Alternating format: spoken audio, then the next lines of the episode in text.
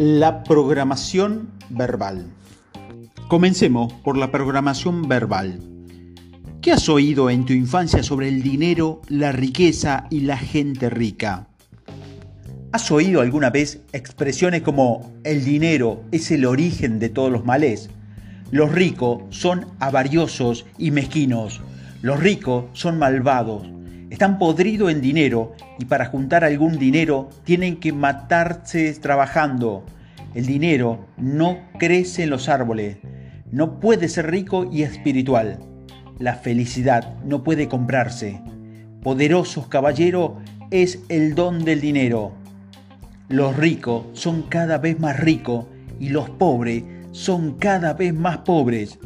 No todo el mundo puede ser rico. Nunca se puede llegar a todo.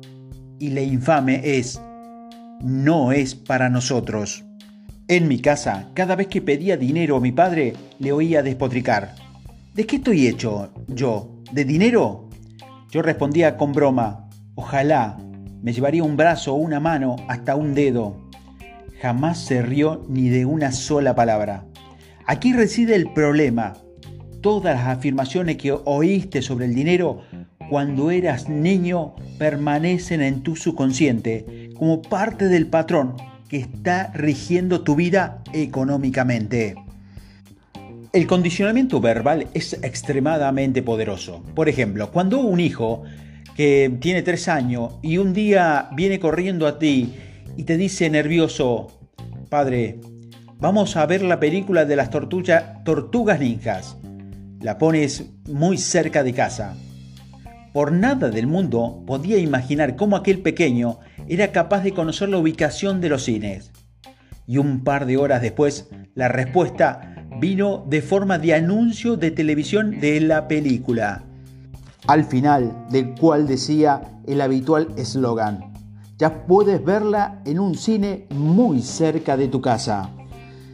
Otro ejemplo del poder del condicionamiento verbal es de Juan. Juan no tenía problemas para ganar dinero. Su reto era conservarlo. Juan ganaba más de 800 mil dólares al año y llevaba nueve años así. Pese a ello, se le apañaba con dificultad. De algún modo, lograba gastarse el dinero, prestarlo o perderlo todo, tomando malas decisiones a la hora de invertir. Sea cual fuese la razón, su fortuna neta era exactamente cero. Juan no confió que, siendo niño, su madre solía decirle, los ricos son avariosos y mezquinos, su dinero sale del sudor de los pobres, se debería tener solo lo suficiente para ir tirando, si tienes más, eres un cerdo. No hay que ser científico de la NASA para deducir lo que estaba ocurriendo dentro del subconsciente de Juan. No es nada extrañar que estuviese arruinado. Se hallaba verbalmente condicionado por su madre para creer que los ricos son avariosos y mezquinos. Por lo, por lo tanto, su mente establecía una conexión entre ricos, avariciosos y mezquinos que por supuesto es malo. Como él no quería ser malo, subconscientemente no podía ser rico. Juan amaba a su madre y no quería que tuviese un mal concepto de él. Obviamente, según las creencias de ella, si se hiciera rico no lo aprobaría. Por lo tanto, no tenía otra opción que deshacerse de cualquier dinero extra que tenía. Los límites de él solo para ir tirando. De lo contrario, sería un cerdo. Bueno, ¿Tú qué pensarías que en caso de tener que elegir entre ser rico o contar con la aprobación de tu mamá o de cualquiera en realidad, la mayoría prefería ser rico? Todo lo contrario. La mente simplemente no funciona así. Parece que la riqueza debería ser la elección lógica, pero cuando el subconsciente debe elegir entre emociones profundamente arraigadas y la lógica, casi siempre gana las primeras. Volvamos nuevamente a la historia. En menos de 10 minutos, empleando unas cuantas técnicas extremadamente eficaces, el patrón del dinero de Juan cambió de forma espectacular. En solo dos años pasó de estar casi arruinado a convertirse en millonario. Juan comenzó a comprender que sus creencias no productivas eran de su madre y que estaba basado en la programación mental de ella y no en la de él. Así que fuimos un paso más allá y lo ayudamos a crear una estrategia por medio del cual no perdería la aprobación de su madre si se hacía rico.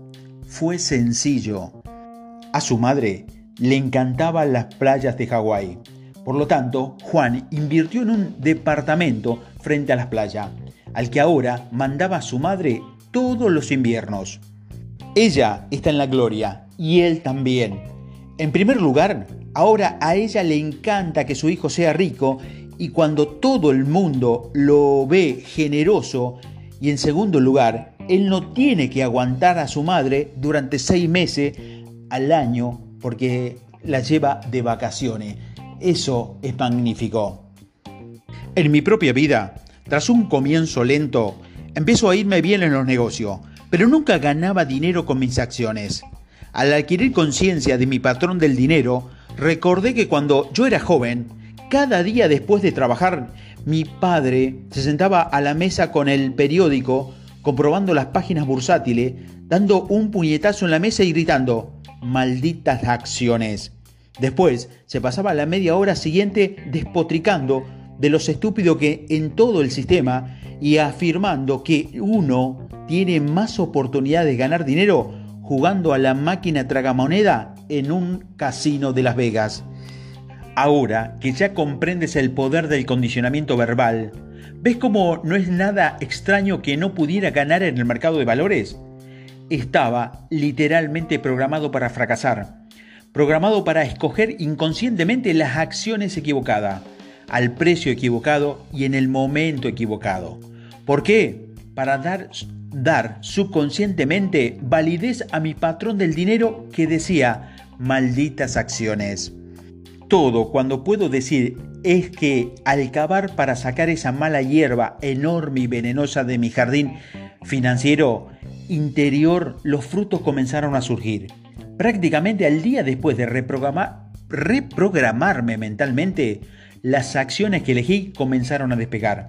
Y después, entonces, han continuado teniendo éxitos asombrosos en el mercado de valores. Parece increíblemente extraño, pero cuando comprendes de verdad cómo funciona el patrón del dinero, todo tiene sentido. Tu condicionamiento subconsciente determina tu pensamiento y tus pensamientos determinan tus decisiones y estas tus acciones y al final determinan tus resultados. Existe cuatro elementos clave para el cambio. Cada una de ellas es esencial en la reprogramación del patrón financiero. Son sencillas pero profundamente poderosas. El primer elemento del cambio es la conciencia. No puedes cambiar algo a menos que conozcas su, su existencia. El segundo es la comprensión. Entendiendo cuál es el origen de tu forma de pensar, puedes reconocer que este proceso de fuera de ti. Y el tercero es la disociación. Una vez que te des cuenta de que esta forma de pensar no eres tú, puedes separarla de ella y decidir en el presente si conservas o desprendes o te desprende de ella, basándote en quién eres hoy y a dónde quieres estar mañana.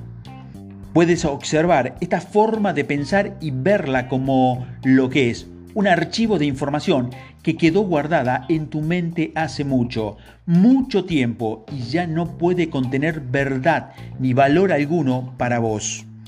En el cuarto elemento del cambio es el reacondicionamiento.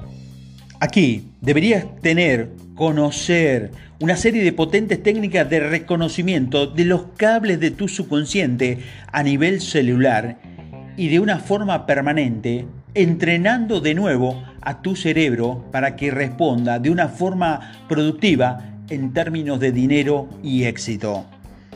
Pasos para el cambio. Programación verbal. Conciencia. Escribe todas las afirmaciones que has oído acerca del dinero, la riqueza y la gente rica cuando eras niño. Comprensión.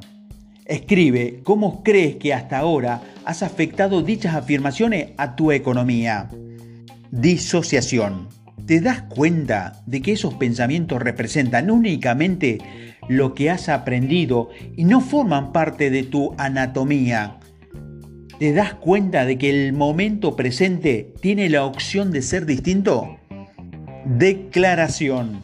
Pon la mano sobre tu corazón y di, lo que oí acerca del dinero no es necesariamente cierto.